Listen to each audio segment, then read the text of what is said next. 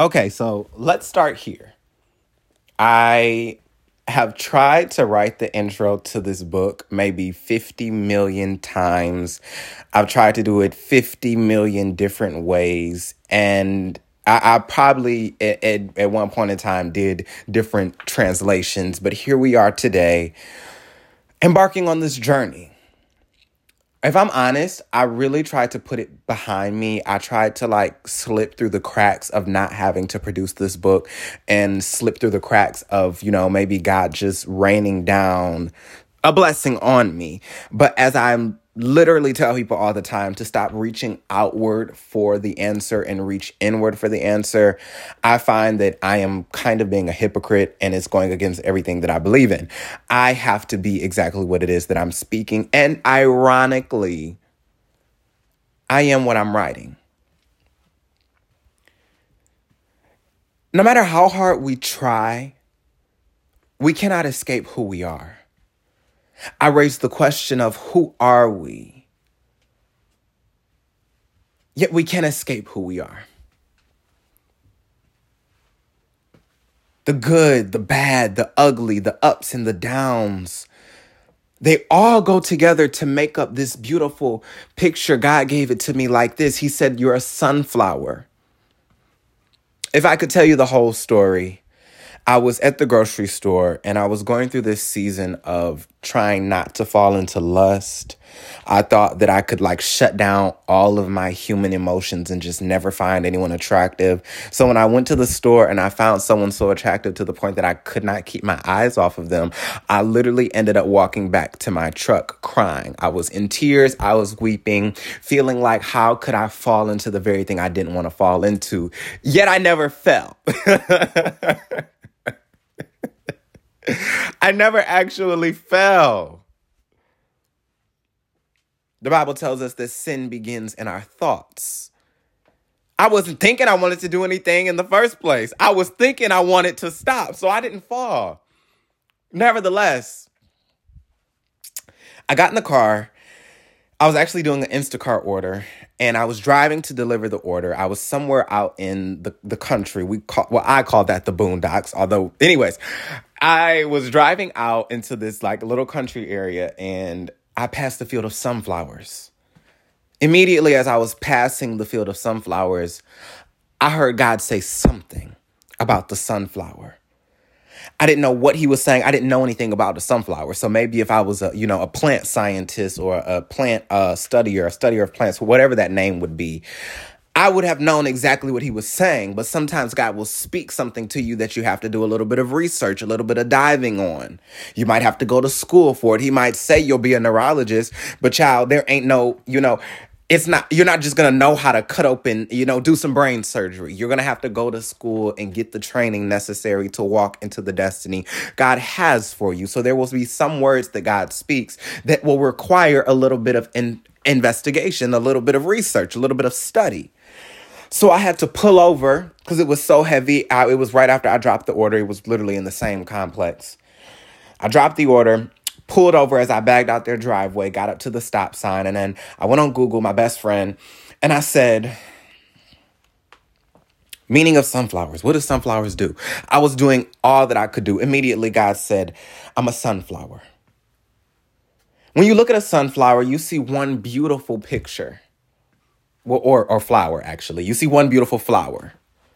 But if you were to ever zoom in on a sunflower, which I don't think the bees would allow you to because, you know, something was in the. Anyways, if you zoom in on the sunflower, you will see that it's a bunch of little itty bitty flowers put together.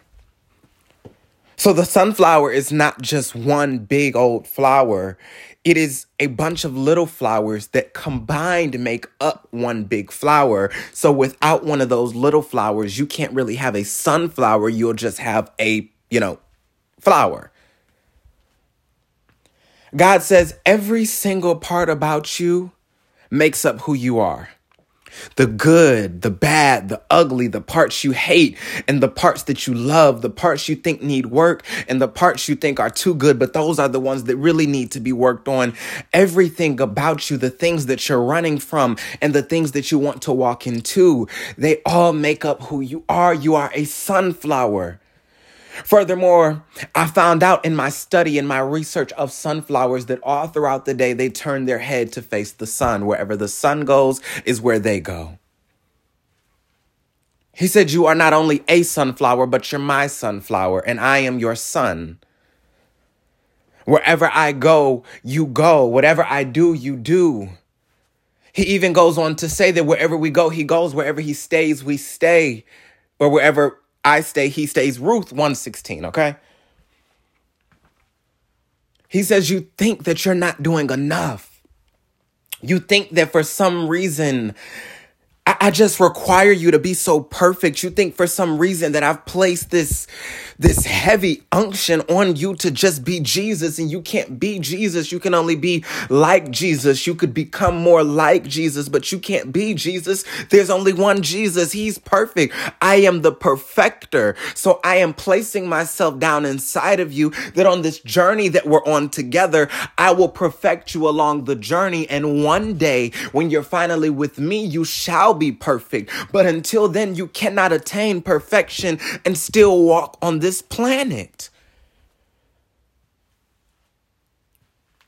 He said, You're overthinking. You think that just because you found someone attractive, that that means you're not really seeking after me or not really following me. No.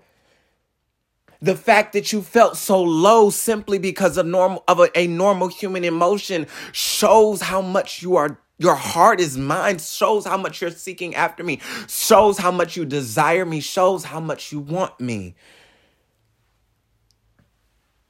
That's just not how you're going to get it because you don't have to. We are sunflowers.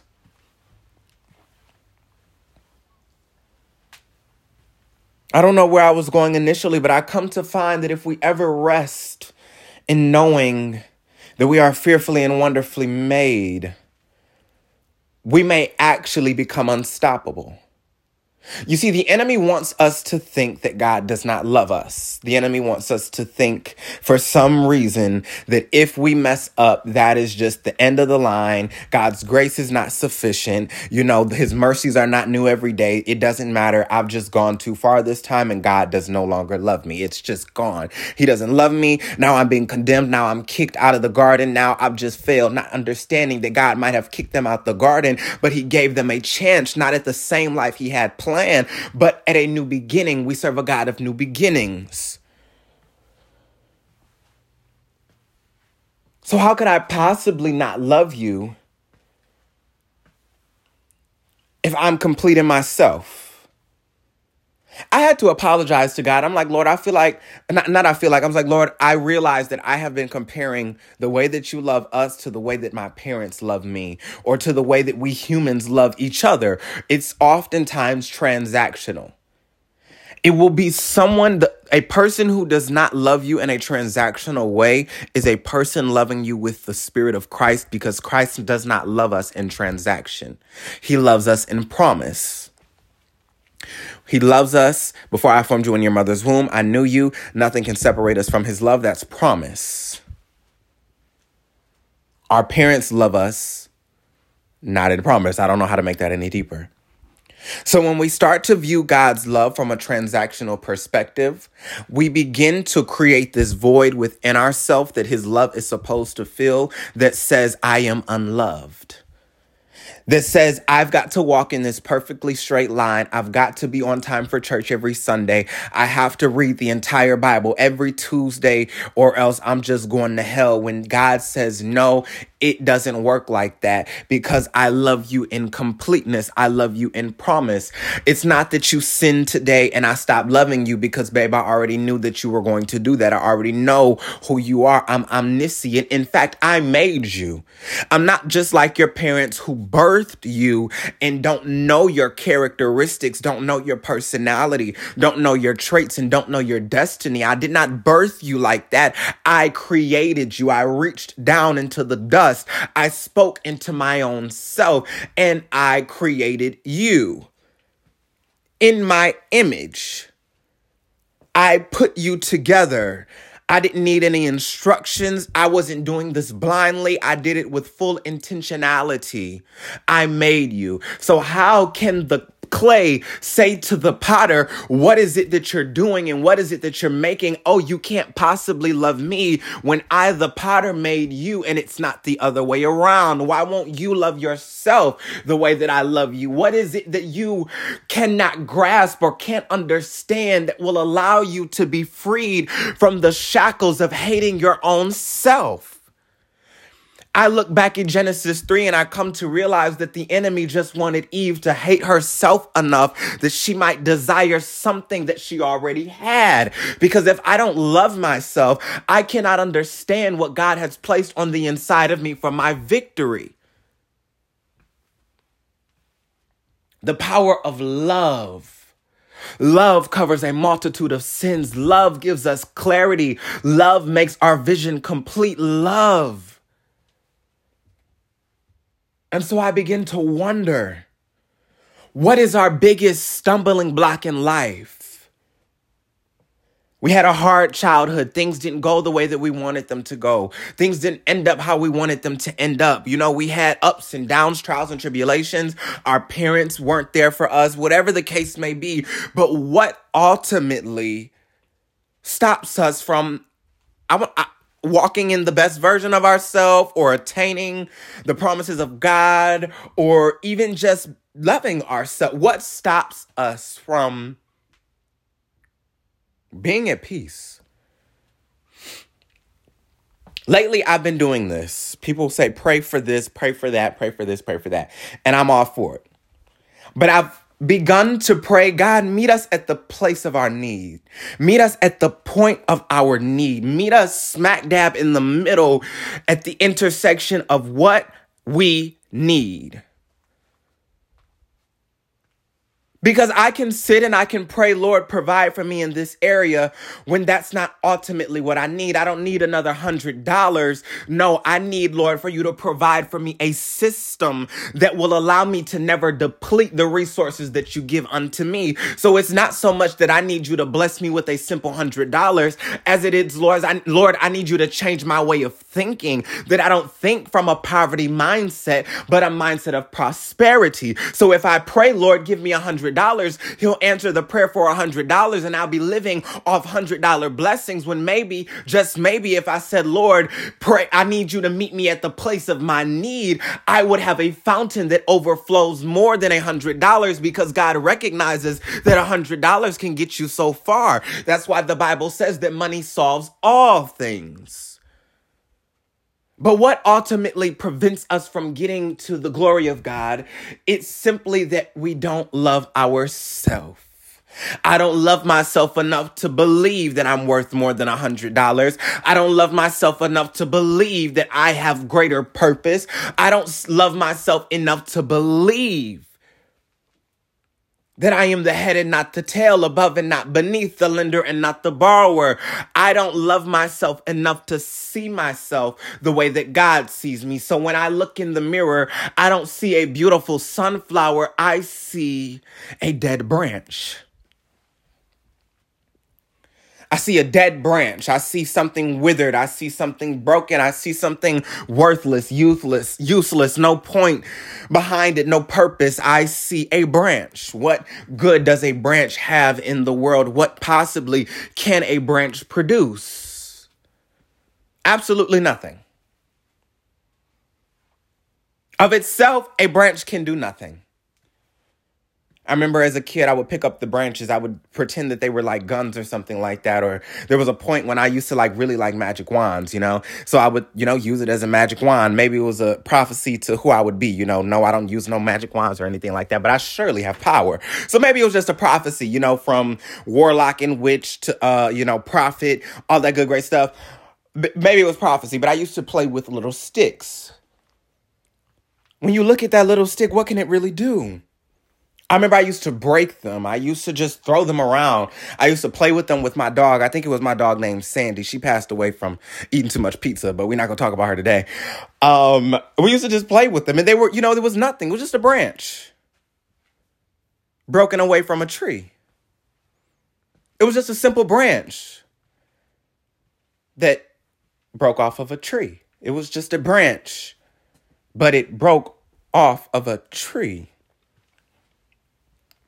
What is our biggest stumbling block in being effective? It's because we're just branches broken off of a tree. What can a branch do lying on the ground broken off of a tree? Nothing. Yet, when you look at a tree, those are all branches and they have leaves or fruit or they've produced something, even moss. They're productive, they're effective, they're efficient not of themselves, but because of what they're connected to. So I come to find that ultimately, when the enemy convinces us that God doesn't love us, he uh, convinces us that we're not connected to God. And ultimately, though we are connected in our love, we end up disconnected simply because it begins in our mind. It's all about taking power over our mind. And so, because a man thinks and becomes, if we think we're disconnected, so we become disconnected. And so, how can a branch bear fruit of itself if it not be connected to the vine, connected to the tree? I am the, the vine. You are the branches. My father is the vine dresser. Any branch in me that does not bear fruit, he pr- that bears fruit, he prunes that it might bear more fruit. And any branch in me that does not bear fruit, he breaks off.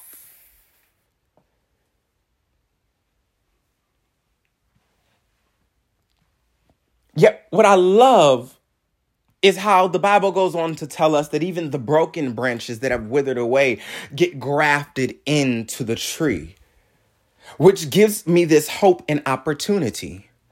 I guess this is ultimately why we glory in every tribulation knowing that tribulation produces perseverance, perseverance, character, and character, hope. I, I, I guess that's why all things work for good. I guess that's why if God be for me, who can be against me? Because though I might break off and wither, I still have the opportunity to be grafted in. The question becomes what stands in the way of us taking advantage of the opportunity? I think oftentimes we get so caught up on time and wanting things to happen when we want them to, how we want them to, at the speed of what we want to, uh, in a place that we want to, as we're comfortable, not recognizing that the promise of God responds to our uncomfortability or uncertainty, i.e., aka better known as what I'm trying to say is faith. Faith is the unknown, yet faith is the evidence of what's not seen, of what's unknown. Faith is the known in the midst of the unknown. And maybe we get so caught up on time that we lose out on our faith because we're walking by sight when we shall walk by faith. So we've thrown our guarantee away to latch on to something that is not eternal. So while my situation may not look prosperous today, while my situation may not look good today, it's not eternal. Weeping may endure for a night, but joy comes in the morning. Weeping may possibly endure through the night, but in the morning time, joy must come, which means there is a clear, clear measure of time set aside for weeping set aside for darkness, set aside for turmoil, tribulation, and trial. Then joy, then prosperity, then peace, then restoration must come. Jesus was in the tomb three days, and then what happened? Revival. So, why do we allow ourselves to get so caught up in time and sacrifice our eternity? Maybe it's because we don't understand that this is all a journey of perfection. So if I feel like today I'm not doing good or today I'm not getting it right, maybe, just maybe, I think it's the end of the line when really the end of the line is not until we get to the end of the line. For time is actually the sum of moments placed together. So when the Bible says that God will never leave us nor forsake us, it's not talking about the season where he hid his face in anger which the Bible says, it's saying that when you get to the end of story or end of the story and we zoom out and we look at all the moments together, this will be called time. And at the end of this story, when we're looking at time, holding it in our hands because God holds time in his hand, he's not in time nor subject to time. He created time, so he picks it up and glances at it when he feels like it. When we are standing with God, looking at time, we will see that he never left us or forsaken forsook us or forsaked us, however you say it, because we're literally standing with him. So, why would you allow the enemy, why would you allow your own thoughts to manipulate you into thinking that God has forgotten about you? God has dropped you. God has let you go. At the very least, I had people reaching out to me saying this they said, Oh, I'm gay, or Oh, I like men, and I feel like it's getting in my relationship with Jesus because I don't want him to not like me, or say I don't want to go to hell and stuff like that. I'm like, Well, if you don't want to go to hell that bad, I think you should seek after him harder than anybody else. Does that make sense? Oh, because I think that I'm gonna go to hell, I'm gonna run away from the only person that can save me from hell. At the very least, I would rather be chasing after Jesus if I may but touch the hem of his garment, grab his garment, have him say, Who just touched me? and have to say it was me, Lord. Him ask me why. I say because I was scared that if I didn't get a touch from you, I would end up going to hell. I would rather do that than sit and not move and allow the thoughts of the enemy and the thoughts of myself to keep me in a place God was trying to break me out of. But to, you have to understand that in order to get to God, it's going to take a level of boldness that says, no matter what facts might support me staying behind, I've got to step out on faith that I can get ahead. And if I may but just touch the hem of his garment, I believe I'll be made whole. So whether it was possible or it wasn't possible, God responds to the level of our faith. So if I believe that I'm not loved, maybe just maybe my life will, will start to reflect that very belief because our words have power.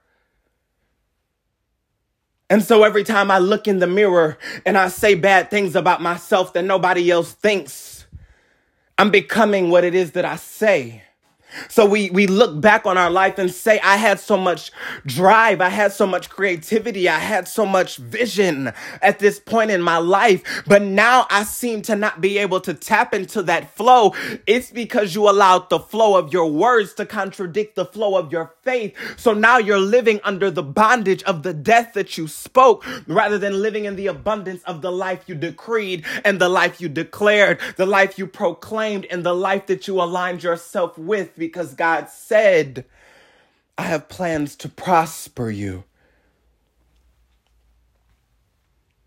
So ultimately, the enemy is after our belief system. He's after our mind. Our mind is essentially our belief system. That's why the Bible tells us, let this mind be in us that is also in Christ Jesus. Because for some reason, Jesus just had this radical faith that said, Lord, I really don't want to get on this cross. Father, it, it, we've, we, we've come all the way here. I know it was great, it was grand, but I've reached this point where I feel like I cannot go any further. I feel like this is pulling on me in a place that I do not have the capacity for. Nevertheless, I have the faith to believe that if you brought me this far, you won't leave me now. So, nevertheless, not my will, but yours be done. I want to have that type of faith the faith to believe that if I have a need, God will not allow me to walk forward with my need still hanging on me, but He will come reach up out of me down from heaven and say, I take the shackles off of your feet that you might be able to dance. The Bible says that when sweat, that when his sweat glands be, became filled with blood and blood began to fill to spill out of his sweat glands, that angels were sent to his side to strengthen him immediately. At the very least, why wouldn't I seek after God with a different level of intensity? If I feel like I'm unloved, if I feel like I'm rejected, if I feel like I'm going to hell, but I would rather sit in those thoughts than try to let those thoughts come under my feet, for I have the power to tread over serpents and scorpions, over every demonic power and principality. I have more power over it. So why would I allow the bondage associated with those witchcraft ways of thinking to keep me bound when I have the power just by the way that I think to break out the shackles and step into saving? our Savior. I say God uses people, right? I was on live the other day and I was talking about how I had to have this humbling perspective kind of because you know i'm able to talk with everyone. I'm able to talk to spiritual people. I'm able to talk to atheists. I'm ta- able to talk to people who are of this of that who believe in rocks and crystals in the universe. I might not entertain the conversation for long because i don't you know i'm you know what i mean? But i can talk to any and everyone and still communicate the message of jesus in a way that's that brings everyone in and keeps no one out. You know what i'm saying so i had this thing where i was in this was when I was in jail, actually. I was talking to my roommate or cellmate, whatever. And I was like, yeah. He was like, I believe we're all gods. I'm like, yeah, we are. Because, you know, we are. Read the scripture. We are created in the image and likeness of God. So essentially, we are gods. We have dominion in all the earth. We are gods, but we're not God, you know? And so while I was in jail, I had a humbling experience because I was like, yeah, we all we are gods, but but can I get myself out this jail? It doesn't matter what I say to these officers, and this was actually a, a, thing that I had. I'm like, no matter how nice I am to these officers, no matter how much I show them that I am not a criminal in real life, no matter how much I try to articulate and set myself apart from these people, they are seeing me like everybody else, right? Obviously, you know, my spirit was speaking. So there were officers that said, listen, you don't belong here. But stay on the point of my story was that they were just, they, they weren't going for it. So no matter how, you know, well I was with my words, no matter who I tried to make covenant with to try to say, hey, you know, just let me out. I won't tell anyone. I'll disappear and we'll never have to speak about this again. It wasn't happening. So could I get myself out of this situation? No. So, despite all the power that I have, I really don't have any power because the power is not of myself, but out of who's at work in me. I began to understand, I hope I can say this in a structured way. I began to understand that it is literally not about us. It's not about what we do. It's not about what we say. It's not about, you know, what we build or don't build. It's not about us. It's not about us being righteous. It's not about us walking this perfect straight line. It's not about us but who is at work in us. For I've given you this treasure and I've placed it down on the inside of an earthen vessel that the excellence of the power, that the functionality of the power, that the glory of the power may only come from the power and not from you. But we oftentimes think of ourselves higher than we ought to. We lift ourselves higher than we need to, thinking that it is all dependent upon us when God's will is going to function anyways because it's not about us. So, broken branch withered away. Still, even revival isn't about me. Revival is about the roots coming and sprouting and grabbing me back in. So there are some times when we get so far away from God that we think it's the end. And maybe even in our thinking, we've gotten so far away from Him, then He'll send a lasso like Indiana Jones, grab a hold of us and snatch us right back. I'm reminded of the prodigal son who had to come to himself living amongst pigs, going from living high to living low. Then out of no- nowhere, there was no pre-planning. There was no strategizing. He didn't sit with himself and say to himself, self, we've got to get it, get it together. It was just something that snatched him from the place that he was in to the place that he belonged in, from the way of thinking that was having him trapped to the way of thinking that he needed to be set free that said, now you shall go back home and stand as who I called you to be from the beginning.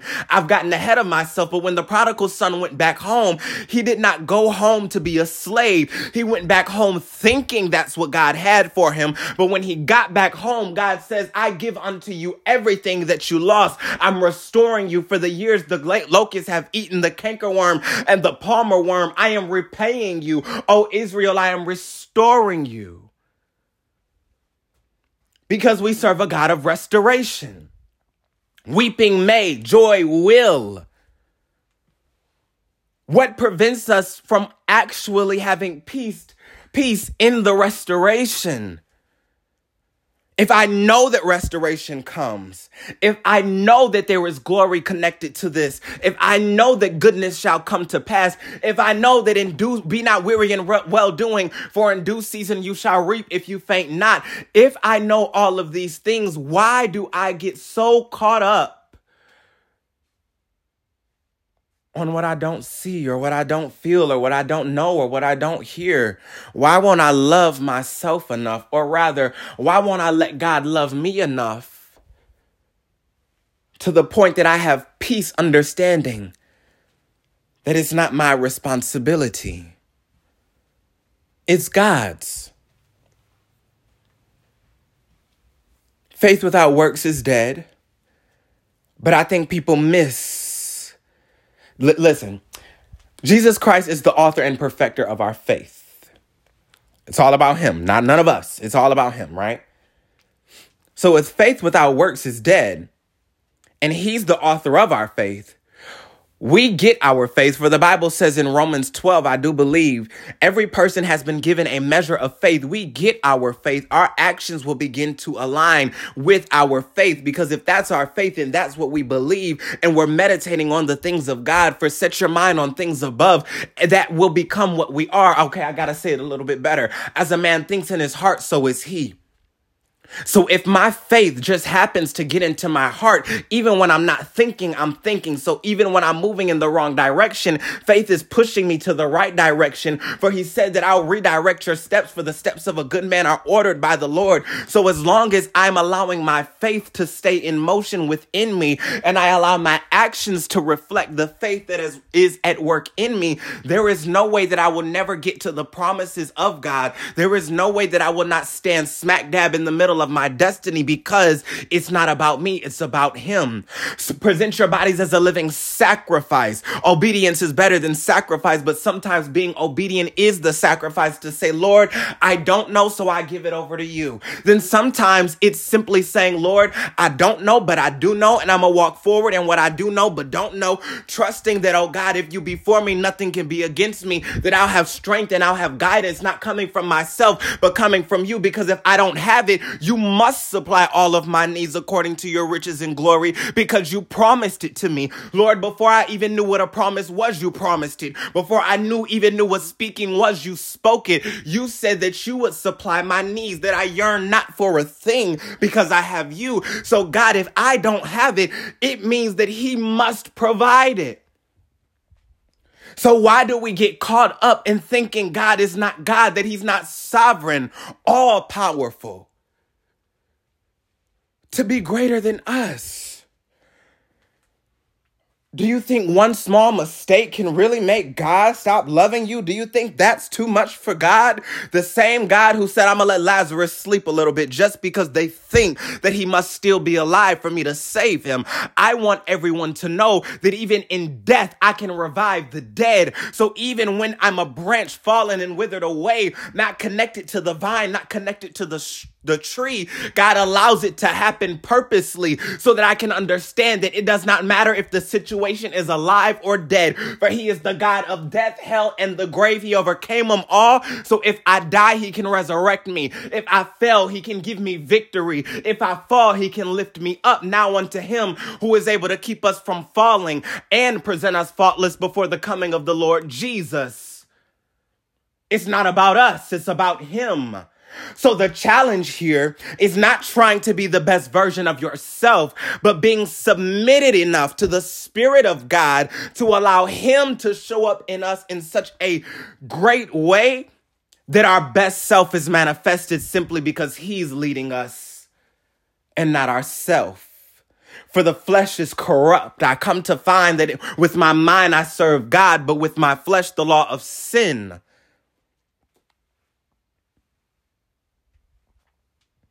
So that means there is no way within my own thinking, there is no way within my own being, there is no ounce of my mental capacity that I can apply to trying to get to this level of perfection or attain this, this perfect strategy. It's not possible. Sometimes the only thing we can do is lift our hands and say, Lord, I surrender.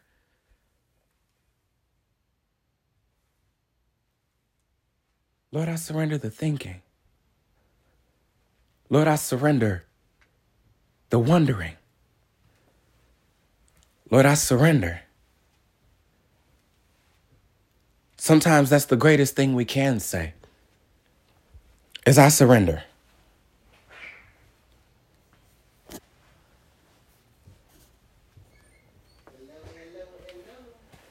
To trust that no matter what? I love you. Then, no matter what, everything is working out exactly how it's supposed to be. I think sometimes the most powerful thing that we can do is walk away from the very thing that has been holding us down. It's not trying to figure out how to get out of it ourselves. It's not trying to figure out how to fix it ourselves. It's not trying to figure out how to get to this level of, I don't know.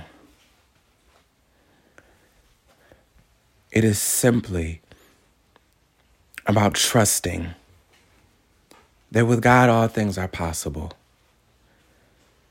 that you are loved more than anything. There's this song, it might be Jireh, that if he dresses the lilies with beauty and splendor, how much more will he clothe you? How much more will he love you?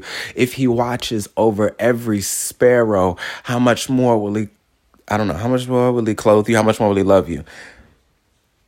How much more if he has given us dominion over all the earth and takes care of this earth, how much more will he take care of us? You see, the difference is between us and the earth. The earth doesn't doubt God. The earth trusts that the sun will rise and set. The earth has no control over that. The earth trusts that because God set it in motion, it's going to keep on spinning the earth trusts, not even in itself, but in God. So it gets to see the manifestation of the promises that God made in its life every single day because the earth doesn't struggle with unbelief. The earth doesn't have to work, doesn't have to battle with not believing in God, not believing his word, not standing on his promise. If we were ever to be like the earth, we would see it too. I was praying one day, and I'm done. I was praying outside and I watched this bird take off in the midst of my prayer. And I noticed that when the bird took off, it had its head p- focused upward, like the entire body of the bird was a diagonal line. And so when the bird took off, it began to ascend literally in a diagonal pattern going from ground on straight up. I thought it was so crazy. And, and, and immediately I understood that we need to be like the birds. We need to keep our head focused where it is that we want to go. Doesn't matter what's on the ground beneath us. Doesn't even matter what was on in front of us when we were on the ground because we're not going on the ground. We're trying to get into the air. This is the submission where sometimes I have to ignore everything that's around me, tilt my head up, focus, set my eyes on Jesus as he's lifted up, so shall I be lifted up. Set my eyes up, take off, and just trust that everything is going to be all right. So I began to look at eagles, right? I looked it up. I was going to eagle because, you know, eagles biblical. I was looking at how do eagles take off? How do eagles fly? When the eagle goes to take off and get into the sky, it jumps because eagles are, are, you know, not really on the ground like that. They're normally coming from high places. So they just jump they flap their wings a few times, and after like two or three flaps, they they pull their landing gear, they pull their feet in, and they take off. An eagle doesn't wonder if it'll be able to fly. Often birds don't find out they can't fly until they actually go and fly. That's why they push birds out the nest and then they end up flying. Oh, that's something good right there. Sometimes God will push push you out the nest just so you can see that you'll fly in what you thought that you were going to see that, that you would fall in. Nevertheless, eagles, we've got to be like the eagles.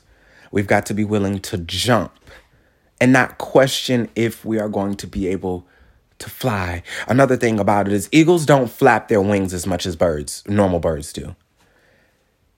When eagles jump, they spread their wings and they catch the breeze that's already going. What is that called? The current of the wind. Which means an eagle doesn't have to think about if they'll be able to fly. They don't have to think about if they'll be able to get to where they want to go. All they have to worry about is getting in the flow. All I've got to worry about is staying connected. So even eagles understand the principle that it's not about them, but what's at work with them. I can't say in them because the wind is not in them. Yet I, I, we're more blessed than eagles because eagles have to operate with what's outside of them. We get to operate with what's already in us. In us. This is why it is so imperative to love yourself because you are the answer you've been praying for. But when you choose to hate yourself rather than love yourself, you block out all of the goodness, all of the glory that God put in you to help you succeed. No one in this world besides Jesus is going to love you like you love you. You have to love yourself with such an intensity that even you don't allow yourself to not be there for yourself, to not show up for yourself. If everyone else is coming up against you, don't join them. You've got to be the one that says, Self, we've got this. Self, everything's going to be all right. I said, I think I, I this might have been on live. I'm like, y'all keep asking me to pray for you. That's good. You know, I do believe God has anointed people to pray prayers. I mean, that's that's biblical. Eh, you know, everybody can't pray and the mountains move. You know, so I understand the the point of asking people to pray for you. But I make it clear. Have you even prayed for yourself? I can tell by the way that people ask me to pray for them sometimes that it's sporadic. You asking me to pray for you, you was just at church asking Susie to pray for you. You you you be in the comment section saying pray for me. When are you going to get to the point that you've already received the prayer? Now I'm going to walk in the prayer that was already prayed. Why do people end up and I said I was done. Now I'm I'm really finna be done. Why do people sit waiting for this miraculous, supernatural I don't even know, move of God. When simply all we have to do is what the prodigal son did, which is what Peter did, which is what Jesus did, which is come to ourself and begin to walk. If nowhere else, I was going to say in our God given authority, but if if not even in that place, at the very least, begin to walk with the understanding that I am loved, I am chosen,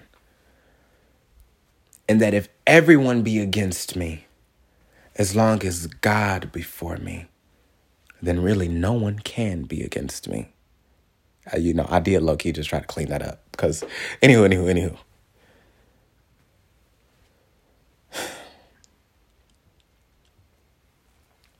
I have this thing on my wall. It's really a mirror, but you know, details. If you have been watching my YouTube videos, you already know this. But I have this thing taped on my mirror and it says, if you can see it, you can have it. If you believe it, it's yours. It was the mandate for March. It was it, it was clearly prophetic. I was like, okay, this is the mandate. Now, I, I, I, what I was actually trying to say was this is the mandate for the year. I thought it was just for March, but God was like, no, this is the year's mandate. If you can see it, you can have it. If you believe it, it's yours. I will know what you believe based on what you do. Your actions will always expose you. That's why it says, as a man thinks in his heart, he becomes. So if you're walking around talking a great talk, but not being a great you, I understand just as the enemy does that there is really something broken on the inside of you, that you're really missing something.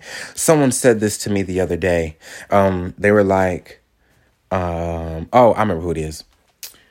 When we put on our Ephesians 6, the enemy does not see us, the enemy sees God.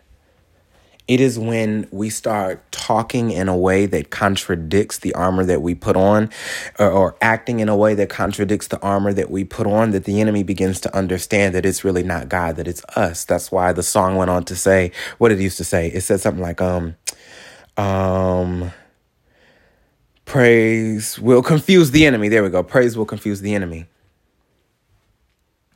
At the very least, Okay, I'm really done. There was this trend on TikTok that said, be delusional. Be delusional. You have to get to this place of being delusional. Now, I want you to tread lightly with the delusion, okay? I don't want you to jump off a building thinking you can fly and you find out the hard way that we were not really created like the birds, okay? We cannot fly. Um so so be cautious with your delusion. Y'all are not going to put that on me. But when I say be delusional, I say be delusional enough to say, Lord, if that's you, command me to come out into the water with you. Be delusional enough to not just say it, but to actually take one foot, throw it over the boat into the water. Then not only that, but take the other one and step it onto the water and begin to walk on the water. Be delusional enough to trust God, not yourself. Peter began to sink when he thought that it was about him and not about the God that was in it with him. Peter's focus, Peter's perspective was in the wrong place. Had the bird been looking down, it wouldn't have went up, it would have went down. Be delusional enough if you don't believe that God loves you if you don't believe that it's working for your good, if you really don't, then just be delusional and say, I'm going to go with it just because. And watch where you end up. I'm going to go with it just because. Am I loved for real? I don't know, but I'm just going to go with it just because. Is this going to work in my favor? I don't know, but I'm going to just go with it because why not? What else do I have to lose? I mean, I, have gotten to the place of saying, well, I, I've told y'all this before.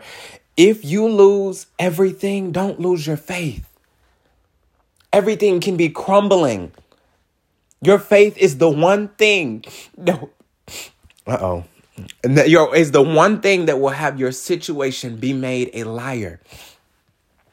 Faith is the substance of things hoped for, the evidence of things not seen which means everything can be going to hell. Everything can be going to turmoil. And my faith will say, no, it's all working for my good. The world doesn't have that opportunity. The world is bound to what's actually occurring in their reality, in this physical realm. They're stuck there. But we have this divine kairos opportunity to close our eyes from what we see and open our faith to what we believe, which is Jesus. At the end of the day, it all goes back to Jesus. In the beginning was the Word, and the Word was with God, and the Word was God. In the beginning, it all goes back to Jesus. And if we can find, I was going to say the confidence, if we can find, I was going to say the boldness, if we can find the humility in that statement, the humility in our heart to make that statement, we will find peace. The Bible says, and I'm done. Y'all have to bear with me to flip a couple pages unless the Holy Spirit just lets me open the Bible to that specific spot. Uh, so give me a second while we go to where I'm trying to go. Cause I don't I don't know it verbatim. Um, not yet, at least. Not yet. Okay, right here. Right here.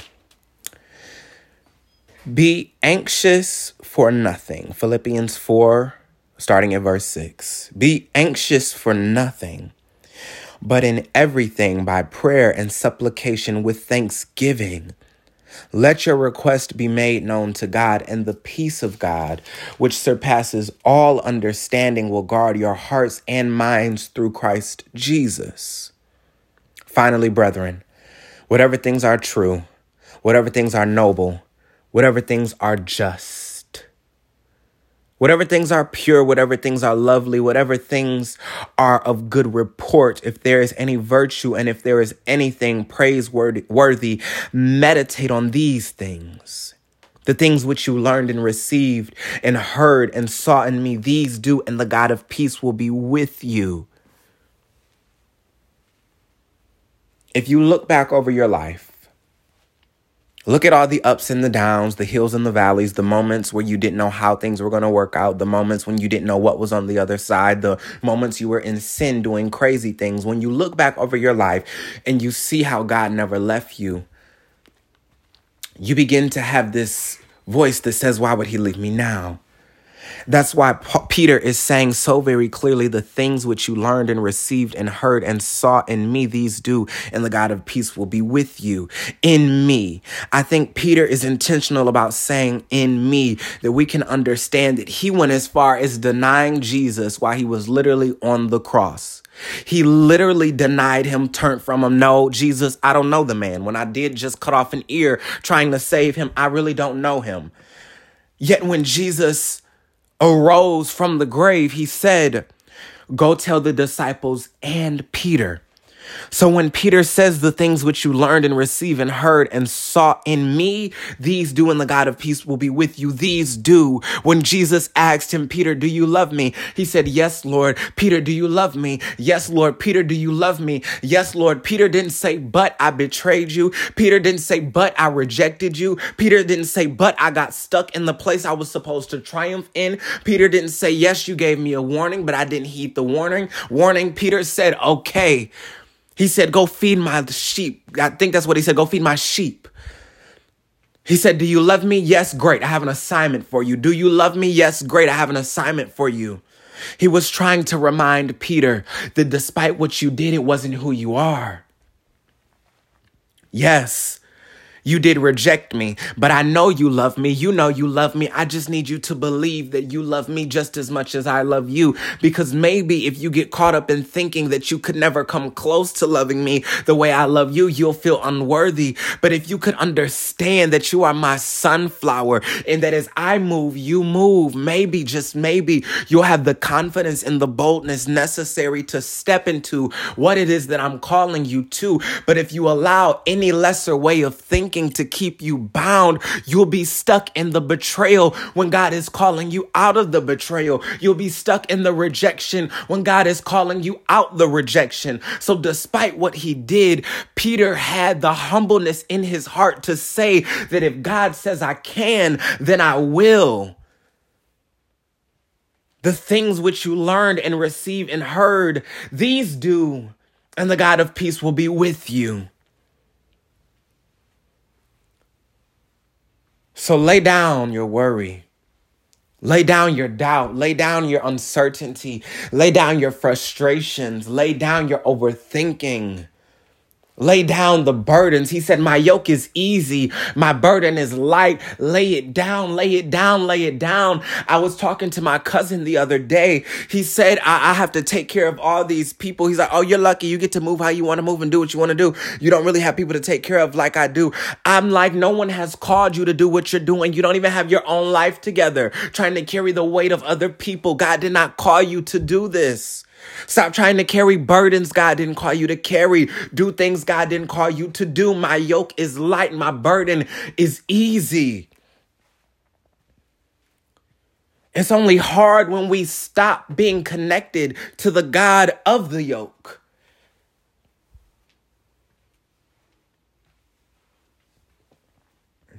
I'm done. Because we went away over time. And my God shall supply all your needs according to his riches in glory by Christ Jesus. God is going to meet you at the point of your need. I believe it. I would pray for it, but I already believe it to be done. I prayed for it. I believe it. Pr- believe what you pray for before, believe in it before you pray for it. Then you'll receive it based off your faith. It wasn't so much about the prayer as it was about the faith. The woman didn't pray before she went and touched the hem of Jesus's garment. She just said by faith that if I touch it, I'll be made whole. So I say by faith that God is going to meet us at the place of our need. It may not be what we think that we need. It may not even be what we want because oftentimes what we want is not what we need. I wanted my ex, but I didn't need my ex. God is going to meet us at the place of our need. I say so very clearly. I know I said I was done like three duns ago, but this one I'm done for real. You will never see Jesus have an encounter with someone and they be left the same. Every time that Jesus encountered someone, he left them changed. I remember when they brought the woman caught in the act of adultery and they said, normally, you know, we would stone someone like this. He said, no, nah, we ain't finna stone nobody. I'm just gonna stoop down into the ground and ignore the accusations occurring around me because judging you shall be judged. If we're really gonna accuse, everybody here is gonna get stoned. So he stooped down and he began to write in the mud while they began to just throw accusations. Then he said, okay, fine. Whoever is without sin cast the first stone. Everyone began to leave person by person. Uh, you know, after an amount of time, the place was clear. He looked up. He said, Where did everyone go? She said, They left. He said, Now so shall you go and sin no more. Every single person that Jesus encountered, he transformed them. Do not conform to this world, but be transformed by the renewing of your mind. He transformed them, He renewed them, He set them on a new path. No one remained the same. So when I say God will meet us at the place of our need, I, I low key, I honestly met it saying that he would provide us with the very thing that we need. But when I hear the words again, he will meet us at the place of our need. He himself will show up in the place of our need, being the very thing that we need. Because if we just get to Jesus, if you drink from that well, if you drink that water, you will thirst again. But if you drink from this well, the water that I have for you, you shall never thirst again. So maybe our focus shouldn't be anything more but getting to Jesus. Now to our God and Father be glory forever and ever. Amen.